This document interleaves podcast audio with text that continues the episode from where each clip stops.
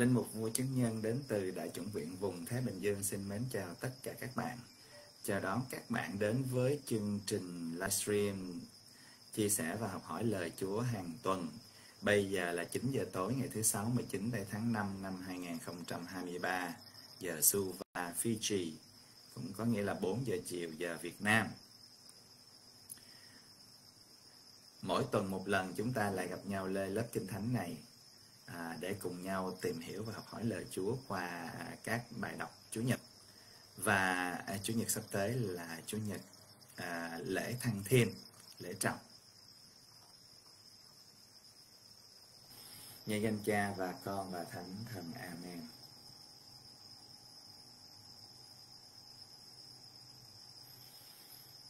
Lạy Chúa, chúng con xin chúc tụng và tạ ơn Chúa vì những ân lành mà Chúa đã ban cho mỗi người chúng con. Cho chúng con sống đến giây phút này. Chúng con xin chúc tụng và tạ ơn Chúa. Và giờ đây xin Chúa tiếp tục đồng hành, hướng dẫn và soi sáng cho chúng con trong buổi livestream tìm hiểu và học hỏi lời Chúa này để ngày càng chúng con hiểu biết về lời Chúa hơn, tin yêu Chúa nhiều hơn. Chúng con cầu xin nhờ Đức Giêsu Kitô Chúa chúng con Amen. Chào bà con và thánh thần. Amen. Rồi, chúng ta vô chương trình luôn.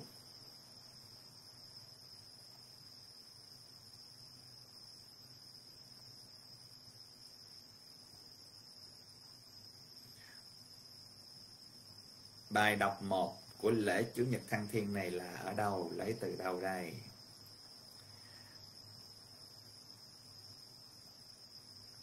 Lấy từ trong sách công vụ tông đồ chương 1 từ câu 1 đến câu 11. Thưa Ngài Theo Philo trong quyển thứ nhất, tôi đã tường thuật tất cả những việc Đức Giêsu làm và những điều người dạy kể từ đầu cho tới ngày người được rước lên trời. Trước ngày ấy, người đã dạy bảo các tông đồ mà người đã tuyển chọn nhờ Thánh Thần. Người lại còn dùng nhiều cách để chứng tỏ cho các ông thấy là người vẫn sống sau khi đã chịu khổ hình. Trong 40 ngày, người đã hiện ra nói chuyện với các ông về nước Thiên Chúa. Một hôm đang khi dùng bữa với các tông đồ, Đức Giêsu truyền cho các ông không được rời khỏi Jerusalem, nhưng phải ở lại mà chờ đợi điều Chúa Cha đã hứa. Điều mà anh em đã nghe thầy nói tới, đó là ông Gioan thì làm phép rửa bằng nước, còn anh em thì trong ít ngày nữa sẽ chịu phép rửa trong thánh thần. Bây giờ những người đang tụ họp ở đó hỏi người rằng Thưa Thầy, có phải bây giờ là lúc Thầy khôi phục vương quốc Israel không? Người đáp, anh em không cần biết thời giờ và kỳ hạn Chúa Cha đã toàn quyền sắp đặt. Nhưng anh em sẽ nhận được sức mạnh của Thánh Thần khi người ngự xuống trên anh em. Bây giờ anh em sẽ là chính nhân của Thầy tại Jerusalem, trong khắp các miền Jude, Samaria và cho đến tận cùng trái đất. Nói xong, người được cất lên ngay trước mắt các ông, và có đám mây quyện lấy người, khiến các ông không còn thấy người nữa. Và đang lúc các ông còn đăm đăm nhìn lên trời phía người đi, thì bỗng có hai người đàn ông mặc áo trắng đứng bên cạnh và nói, Hỡi những người xứ Galile, sao còn đứng nhìn trời? Đức Giêsu đấng vừa lìa bỏ các ông và được rước lên trời, cũng sẽ ngự đến y như các ông đã thấy người lên trời. Rồi, chúng ta chúng ta cùng nhau tìm hiểu nha.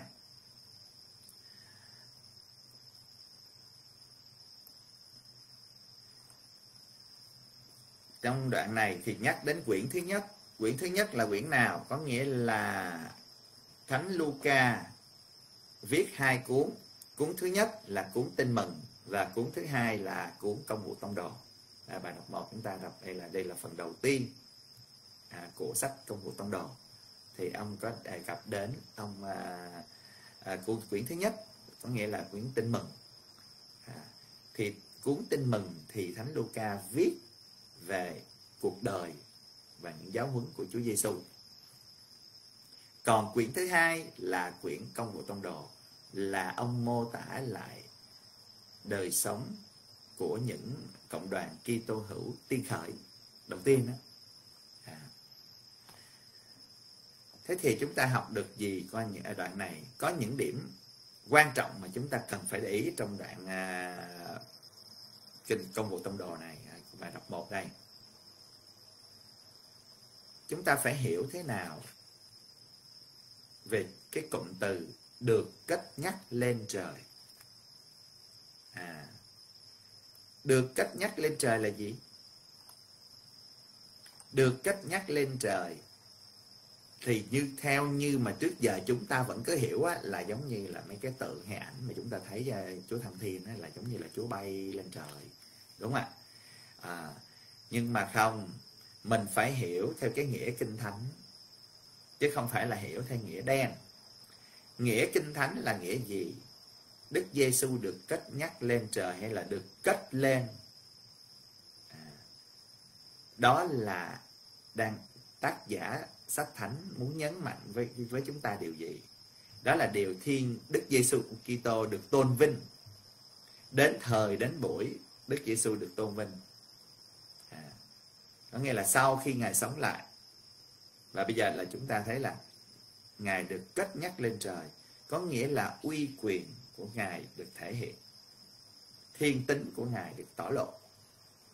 À, nó không à, ngài ngài không có còn là cái mang cái tình trạng con người thể xác như chúng ta nữa.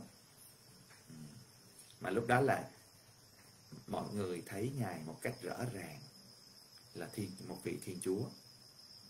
Đó thì đang nói về vấn đề gọi là cách nhắc lên đây thì trong đây có đề cập vấn đề là trong 40 ngày thì trước giờ trong truyền thống truyền thống giáo hội chúng ta vẫn cứ cho rằng là à, Chúa Giêsu sống lại rồi sau 40 đêm ngày thì Chúa lên trời. Thì là dựa vào đoạn văn này đây dựa vào cái đoạn mà chúng ta vừa mới nghe đó trong bài đọc 1 nhưng thật ra Luca viết coi như là hai bản văn coi như là bài quyển quyển thứ nhất là tin mừng và quyển thứ hai này là công vụ. Thì hai cái khác nhau. Hai sách này khác viết khác nhau. Sách tin mừng thì nói là Chúa Giêsu lên trời ngay vào ngày Chúa sống lại. Ở đâu mà tôi có thể nói được như vậy? Mọi người cứ đọc lại tin mừng. Đặc biệt là những cái đoạn văn nói về Chúa Giêsu sống lại và hiện ra đây đó. Thì những cái cụm từ mà Luca dùng là nói là cùng lúc đó, trong cùng ngày đó.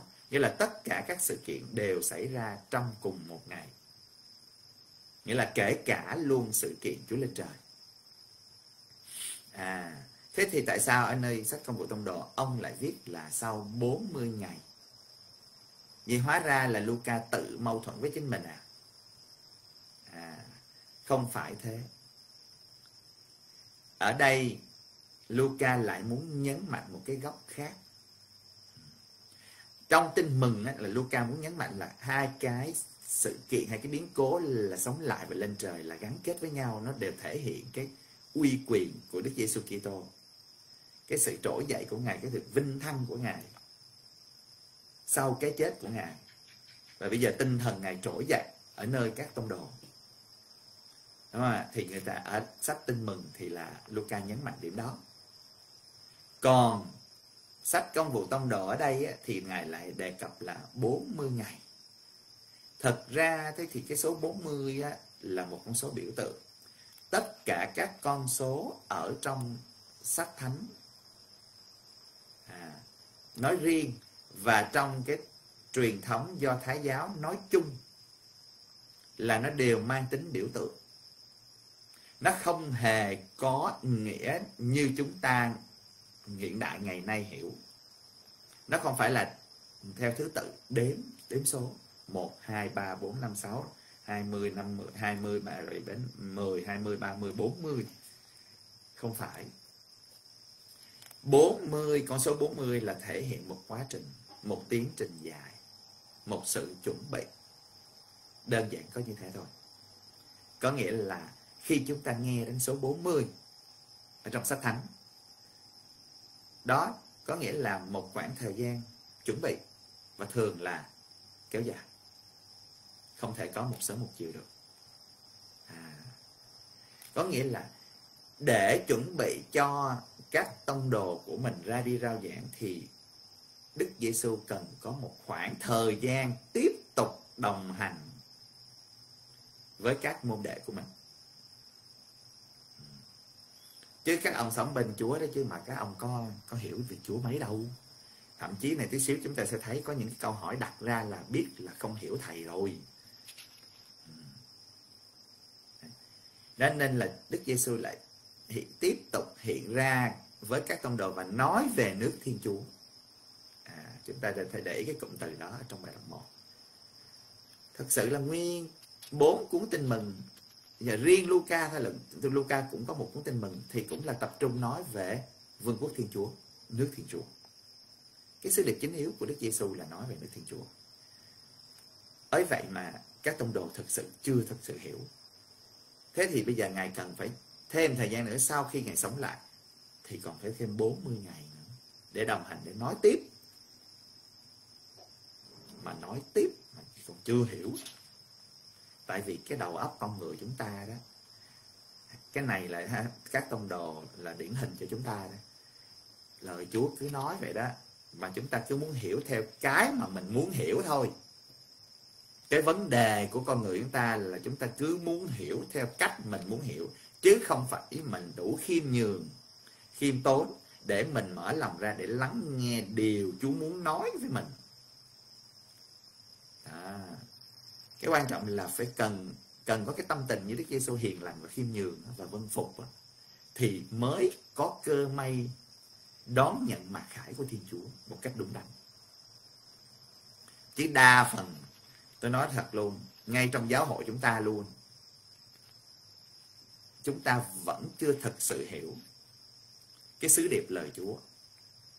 Chúng, đa phần luôn, tôi dám quả quyết như vậy luôn chúng ta cứ muốn hiểu theo cách mà chúng ta hiểu. Và đa phần là chúng ta hiểu theo nghĩa đen. Mà sách thánh nào phải nghĩa nghĩa đen nghĩa đen. Sách thánh là một cuốn sách của niềm tin. Ừ. Đó. Đấy nên là cái đơn giản cái số 40 nó là vậy thôi. À, nên là Luca không hề nói điều gì mâu thuẫn với chính mình. Bên tin mừng thì ông nhấn điểm khác sách công vụ tông đồ thì ông nhấn điểm khác. À, đấy. và cũng có thể không có ai dám mà biết là là chính Luca viết có thể là những môn đệ của ông viết. À, trong giới học thuật cái chuyện đó là rất là bình thường. Có nghĩa là có những cuốn sách là đâu phải là một tác giả viết. Nhiều tác giả viết nhưng mà họ lấy tên của một người. Ừ. À rồi, một điểm nữa chúng ta cần chú ý ở trong bài đọc 1 bài đọc 1 này khá hay nên chúng ta dừng lại hơi lâu một chút. Là nói về vấn đề là ông Doan thì phép làm phép rửa bằng nước, còn anh em sẽ được chịu phép rửa trong thánh thần. À là sẽ nói trong chủ nhật sắp tới này là lễ Chúa Thánh Thần hiện xuống. Chịu phép rửa trong thánh thần là gì? Tại vì nếu mà dịch phép rửa thì dễ gây hiểu lầm lắm. Tại vì cái kiểu mà chúng ta hay xối nước chút xíu trên đầu để chúng ta làm phép rửa tội thì chúng ta cứ nói vậy. Chứ thật ra cái từ gốc là baptizo ở trong tiếng Hy Lạp á, thì dịch ra nó nó phải là phép dìm chứ không phải phép rửa. Phép dìm dìm nó dìm xuống nước dìm hàng có nghĩa là anh em sẽ được dìm vào trong thánh thần dìm vào trong cái tinh thần của Chúa Giêsu cái tinh thần Chúa Giêsu sẽ dìm vào trong anh em. Hay là chính anh em phải dìm vào trong cái cuộc đời của ngài.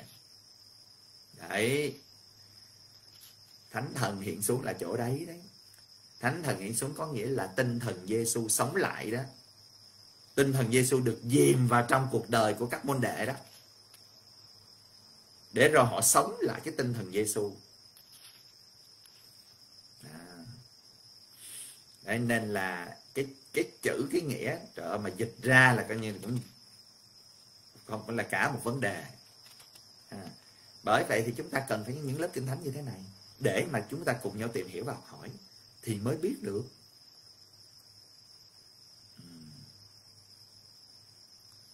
Đó. Rồi à, tiếp theo là một cái đoạn à, là Chúa dặn các tông đồ là đừng có rời Jerusalem. À, cho đến khi mà nhận được thánh thần thì ngay cái điểm này thì trong mấy cuốn tin mừng thì cũng là mâu thuẫn với nhau. Có chỗ thì là nói rằng là Chúa Giêsu lên trời là ở Jerusalem. Hiện ra và lên trời ở Jerusalem. Còn sách thì lại nói là ở Galilee. Vậy chỗ nào mới là đúng? À thế thì là chúng ta cần phải hiểu ở đây á, là ý tác giả muốn nói cái gì? Jerusalem là gì? Jerusalem là đền thờ nơi Thiên Chúa ngự. Trong não trạng của người Do Thái thì đợi nơi đó là cực kỳ là quan trọng. Vô cùng linh thánh.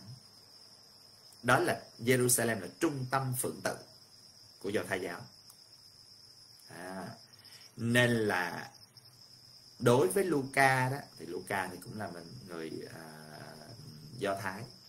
Các tác giả Do Thái thì là họ vẫn có những cái não trạng của người Do Thái. Nên Jerusalem là cực kỳ quan trọng. Excuse me à, xin lỗi.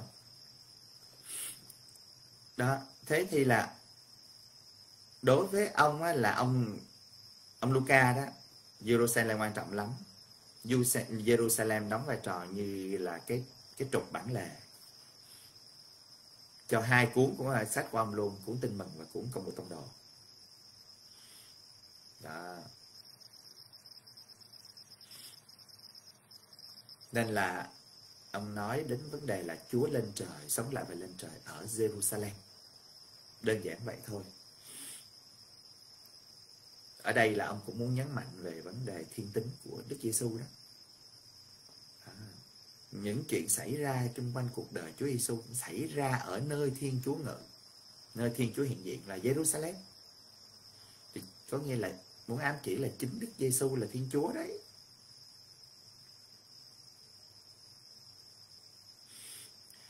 Rồi chúng ta thấy là cái câu hỏi hơi ngớ ngẩn của các tông đồ lúc đó là Chúa chuẩn bị lên trời thì lại hỏi là thầy ơi thầy có phải lúc này là thầy khôi phục dân Israel không?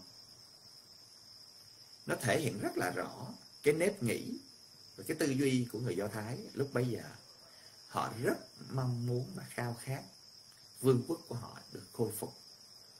Mong đấng Messia đến để lật đổ chính quyền La Mã là, là chính quyền đô hộ lúc bấy giờ. Đấy thế thì là rõ ràng là nhiều lần Chúa Giêsu cũng đã nói trong tin mừng rồi nói, vương quốc tôi đấu thuộc ở thế gian này đúng không à. đấy, nên nên là các ông vẫn cứ mơ tưởng về cái cuộc khôi phục Israel nhưng mà Đức Giêsu đến để xây dựng vương quốc Thiên Chúa, chứ không phải là khôi phục vương quốc Israel.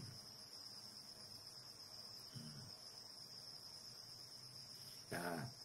Và một cái câu mà chúng ta cần để ý nhất ở trong bài đọc 1 đó là câu số 8.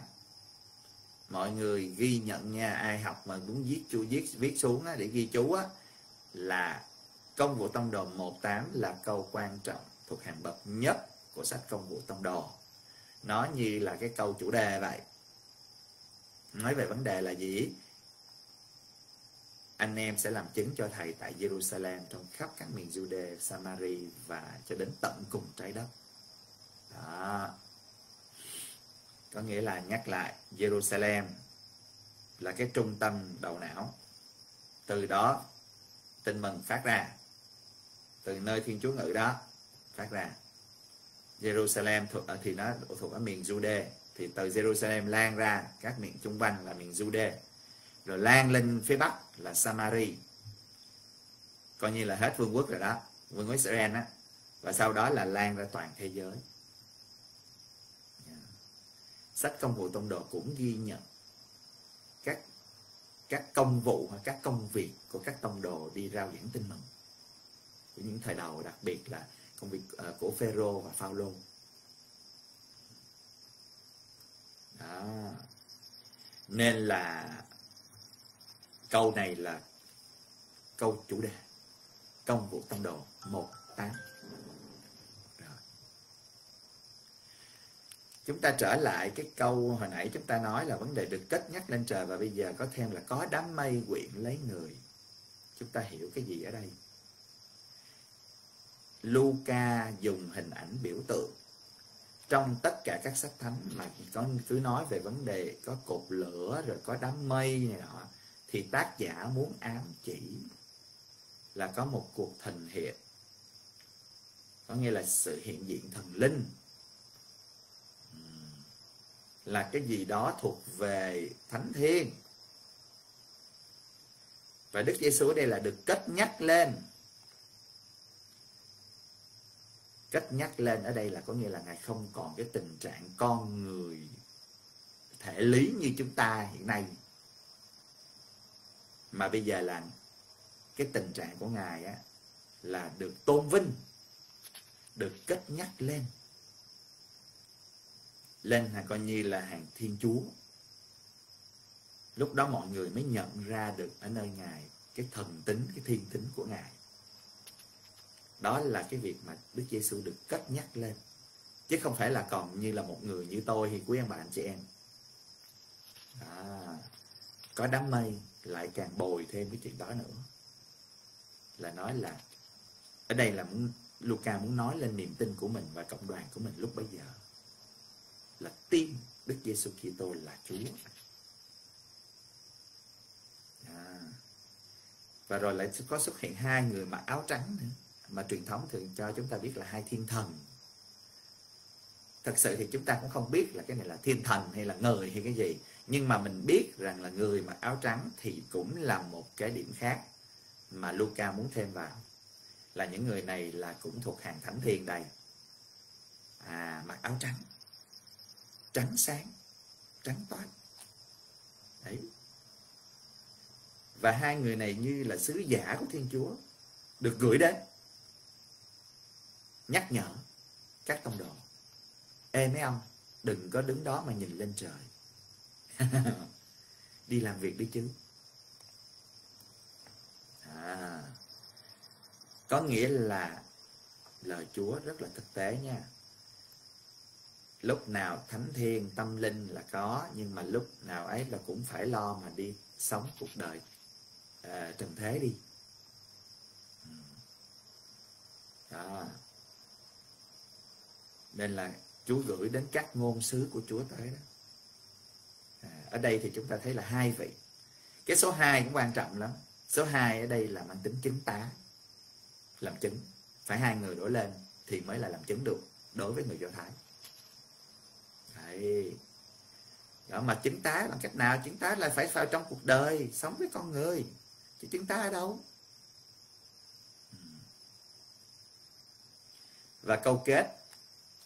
Câu kết của bài đọc 1 là nói về vấn đề là mấy, hai cái ông áo trắng mới nói là hai Đức Giêsu vừa bị bảo các ông người nước lên trời đó đó thì cũng sẽ ngự đến y như các ông thấy như vậy. Sẽ trở lại. À, cái này cũng nằm trong cái nếp nghĩ và não trạng của người Do Thái. Họ tin từ ở trong cựu ước rồi. Thí dụ như ví dụ của ông Elia ngôn sứ Elia là được một cái uh, cổ xe lửa đưa lên trời và họ vẫn mong là ông Elia sẽ trở lại. Và sách Malachi là sách cuối cùng của sách các sách ngôn sứ cũng nói là khi mà Elia trở lại thì đấng Messiah sẽ đến. Cái đó là họ tin như vậy. Ông ngôn sứ Elia đó thì bởi vì sau này á, nhiều người mới tin rằng ông John Tẩy Giả là Elia tái thế. Đó thì ông Elia đến trước. Ông John Tẩy Giả tới trước là Đức Messiah Đức Giêsu đến sau đấy dạ. và cái vấn đề hy vọng một sự trở lại của Đức Giêsu này á, là nó nói lên cái gì? Nó nói lên là cái niềm hy vọng của dân do thái, hy vọng đến thời đến buổi thiên chúa sẽ ra tay đem lại sự an ủi cho dân người. Sẽ đến thời khôi phục và canh tân. Sẽ đến thời phán xét và công lý à. và sẽ đến thời là ứng nghiệm lời các ngôn sứ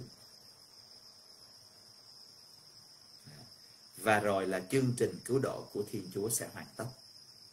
Đó là ý nghĩa của vấn đề hy vọng mong đợi Ngài trở lại lần thứ hai.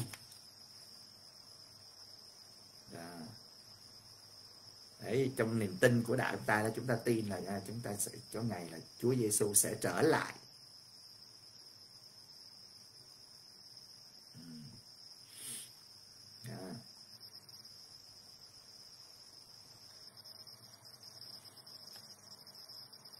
So, như vậy là chúng là khá đủ cho bài đọc 1.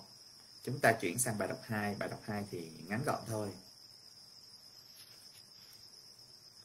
Bài đọc 2 thì là được trích từ trong thư của Thánh Phaolô tông đồ gửi cho giáo đoàn Epheso, cũng ở chương 1 từ câu 17 đến câu 23.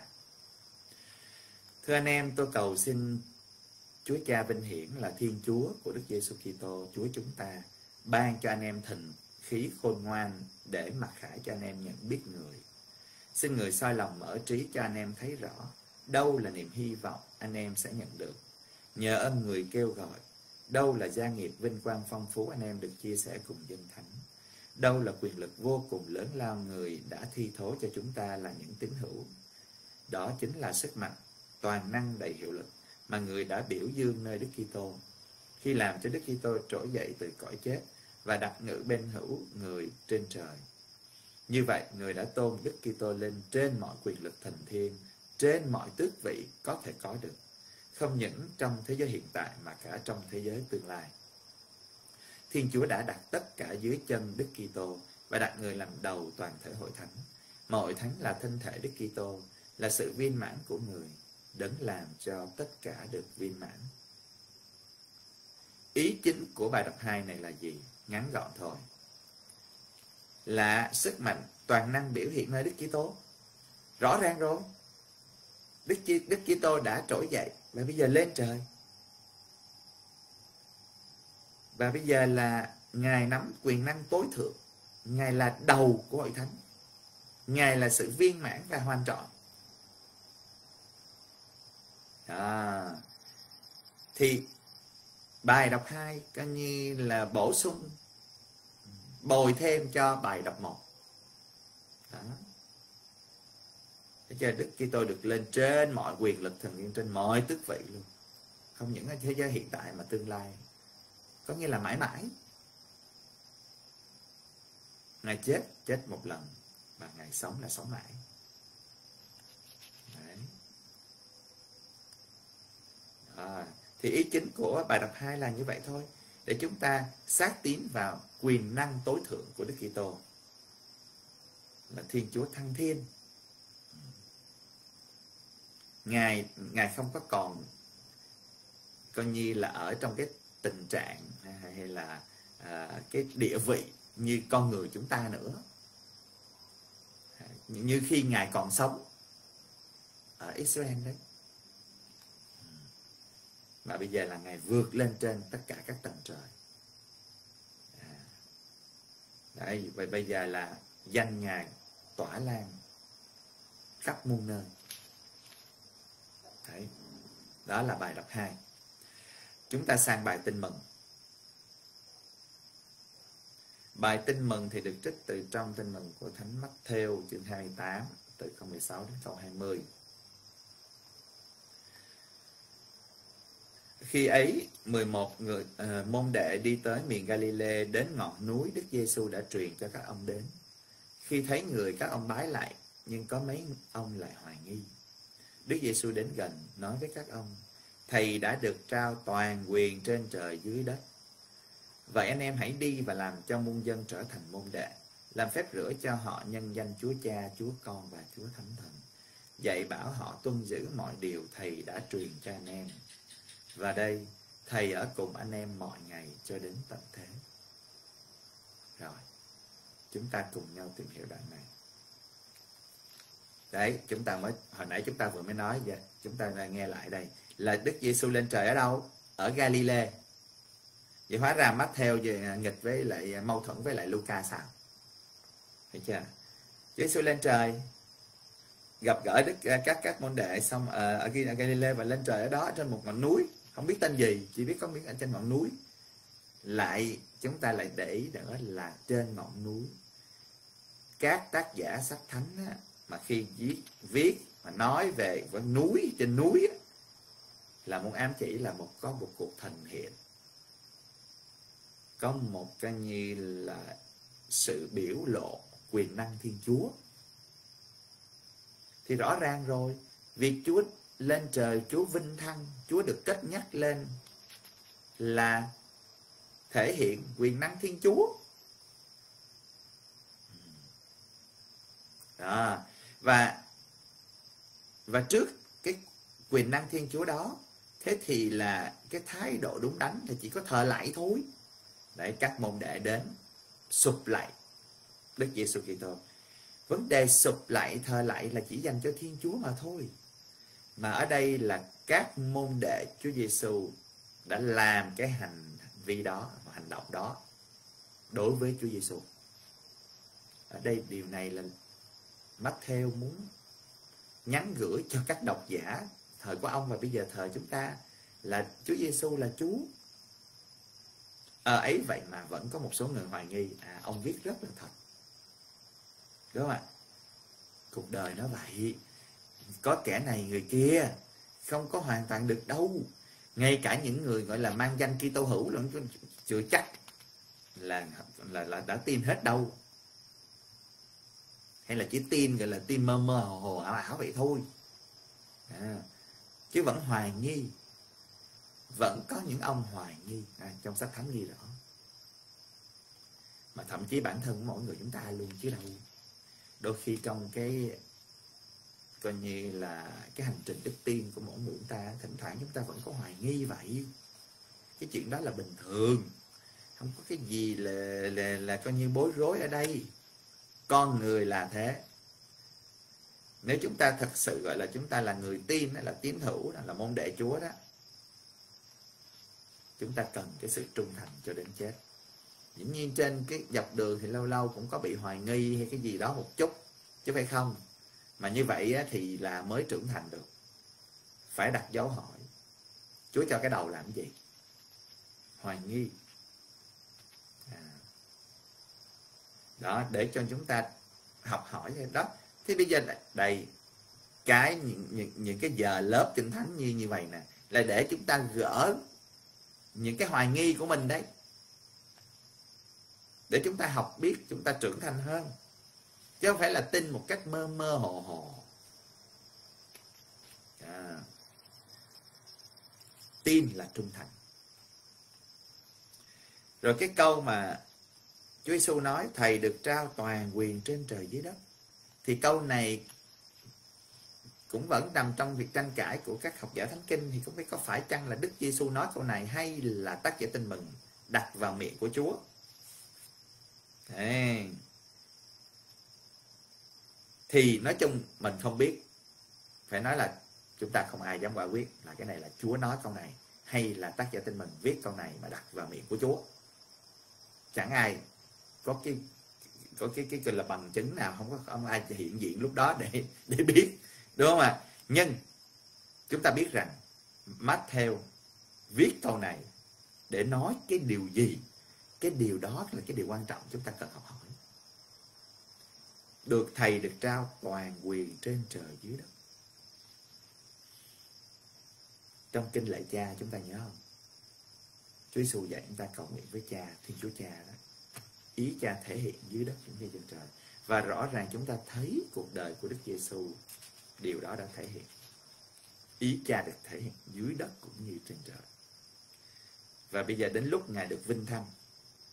À, ngài được tôn vinh thì rõ ràng thần tính của ngài tỏ lộ và bây giờ rõ ràng là ý chúa được thể hiện dưới đất cũng như trên trời. À, có nghĩa ngài cũng đã trải qua cuộc đời y như mọi chúng ta biết bao đau khổ. Nhưng mà rồi ngài sống lại. Và bây giờ là ngài vinh hiển, thăng thiên. Và đây cũng là một cái điểm coi như là nhắc nhở cho các độc giả, cho các môn đệ chúa. Là chúng ta hôm nay đây nè, là hãy vâng nghe Đức Giêsu Kitô. Tại vì giờ là ngài được trao toàn quyền trên trời dưới đất rồi, ngài là chính là thiên chúa của chúng ta. Chứ không chỉ đơn giản chỉ là một ông Giêsu của cái thời đó nữa à, một cái ông Giêsu sống vào cách đây hơn 2.000 năm. À, mà lúc này là ngài chính là thiên chúa. Ngài là con đường là đạo. Thì chúng ta đi theo.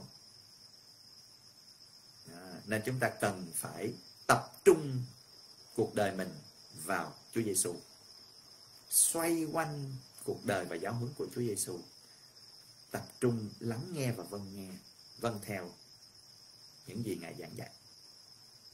À. và khởi đầu là phép rửa tội. À. Đấy, mà phép rửa tội là chúng ta thấy đó nói là phép rửa đó, nhưng mà nãy tôi nói rồi, đó là phép dìm. Dìm vào trong ba ngôi. Cha, con, thánh thần tại sao lại là ba? Mà không phải là hai, mà không phải là một hay bốn năm sáu cái số ba quan trọng lắm. Số ba là cái số hoàn hảo. Con số của thiên chúa đối với người do thái. Con số thể hiện quyền năng thiên chúa. À.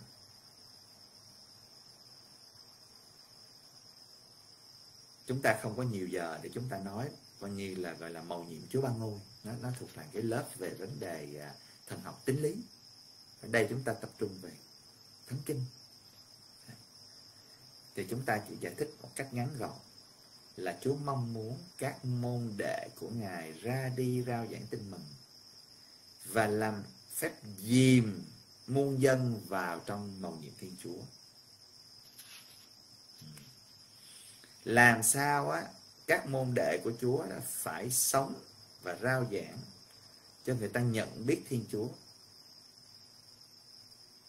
Phải dìm họ vào trong một cái cuộc đời mà cảm nghiệm được Thiên Chúa.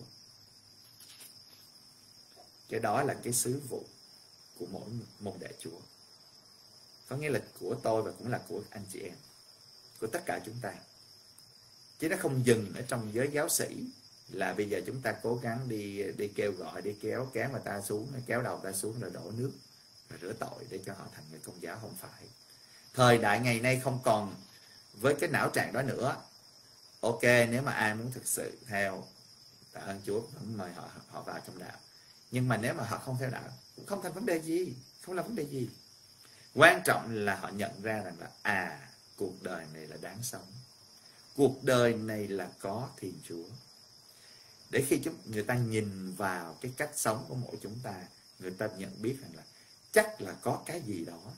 Nên ông cha đó, bà sơ đó, ông đó, bà đó, anh đó, chị đó sống rất là viên mãn rất hạnh phúc rất quân bình đó đấy nên là làm sao để chúng ta sống để dìm anh chị em mình vào trong danh của Chúa Cha, Chúa Con và Chúa Thánh Thần.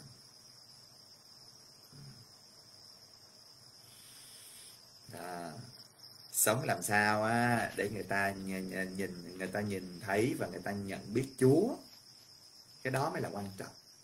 Chứ không phải là để dụ dỗ kéo người ta vô đạo rửa tội xong rồi. Coi như là sống chẳng ra cái gì. Rao giảng một đằng để sống một nẻo à, hay là vỗ ngực xưng tên tôi là đạo gốc tôi là người Kitô giáo Kitô hữu à, nhà tôi có nhiều cha nhiều sơ lắm vân vân và vân vân. Hay là tôi lên coi như là đi lễ hàng ngày rồi tôi theo tham gia các hội đoàn. À, rồi rồi cuối cùng người ta nhìn á ủa sao kỳ ta? Mấy người gọi là mang tiếng là có đạo mà cuối cùng thấy không không sống theo tinh thần Giêsu chút nào hết trơn. À, người ta sẽ thấy lấy làm lạ. Và chúng ta rơi vào cái dạng là giả hình mà Chúa lên án trong sách thánh.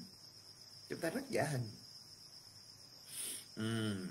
nghĩa là chúng ta nghĩa là vì giả chứ không có thật. Rồi bây giờ hả? Một tử giả cũng nhiều con chiên giả vậy cũng nhiều luôn.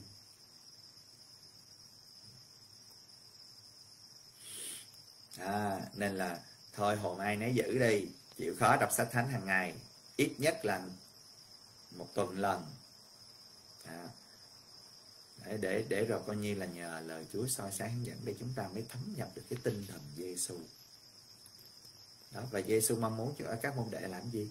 Dạy bảo họ tuân giữ những mọi điều thầy đã truyền cho anh em. Những gì thầy dạy anh em thì bây giờ anh em dạy lại cho người ta đi. Mà dạy lại bằng cách gì? Chẳng nhẽ cứ phải kéo đầu ta vô lớp học. Đúng có những khoản là dành cho lớp học chuyên biệt nhưng mà đa đa phần là chúng ta phải dạy cho người khác bằng cách lối sống của chúng ta đó. Cái lối sống thực tế của mọi người chúng ta đó.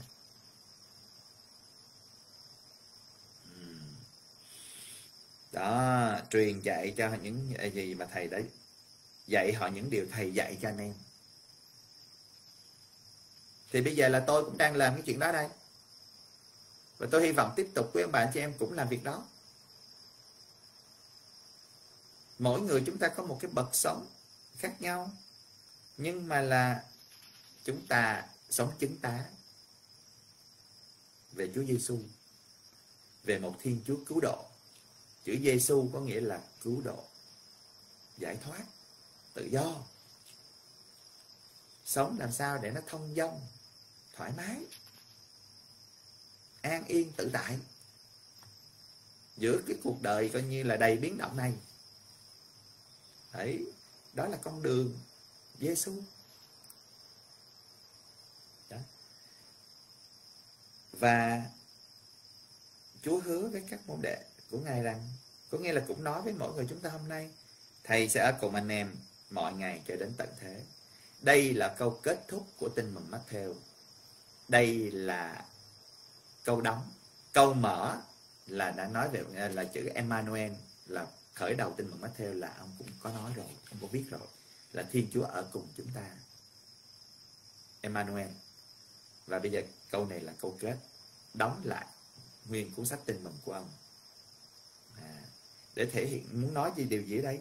Là chính Đức Giêsu là Chúa chứ ai? Là Thiên Chúa ở cùng chúng ta đấy. Bây giờ ngài không còn hiện diện bằng thể lý của chúng ta nữa. Bây giờ ngài chỉ hiện diện bằng tinh thần bằng bí tích. Ví dụ chúng ta tin vào bí tích thánh thể. Nhưng mà không, không Chúa Giêsu không chỉ diện diện với chúng ta mọi ngày cho đến tận thế qua bí tích thánh thể mà chính là lời của ngài đó. Tin mừng của ngài đó sách tin mừng thế này. Lời của ngài đó vẫn cứ ở bên chúng ta mọi ngày cho đến tận thế. Thì thử hỏi thì thử hỏi mấy ai đã thực sự trân trọng đọc. Lắng nghe, tìm hiểu lời Chúa. Đặc biệt là tin mừng của Đức Giêsu Kitô. Đó. Và rõ ràng là Chúa thì Chúa muốn ở lại đấy. Chúa sẽ ở lại đấy, nhưng mà chúng ta có để cho Chúa ở lại trong cuộc đời chúng ta không? Hay là chúng ta vẫn cứ gạt Chúa ra la rìa? Đây, vấn đề là nó nằm ở con người chúng ta thôi.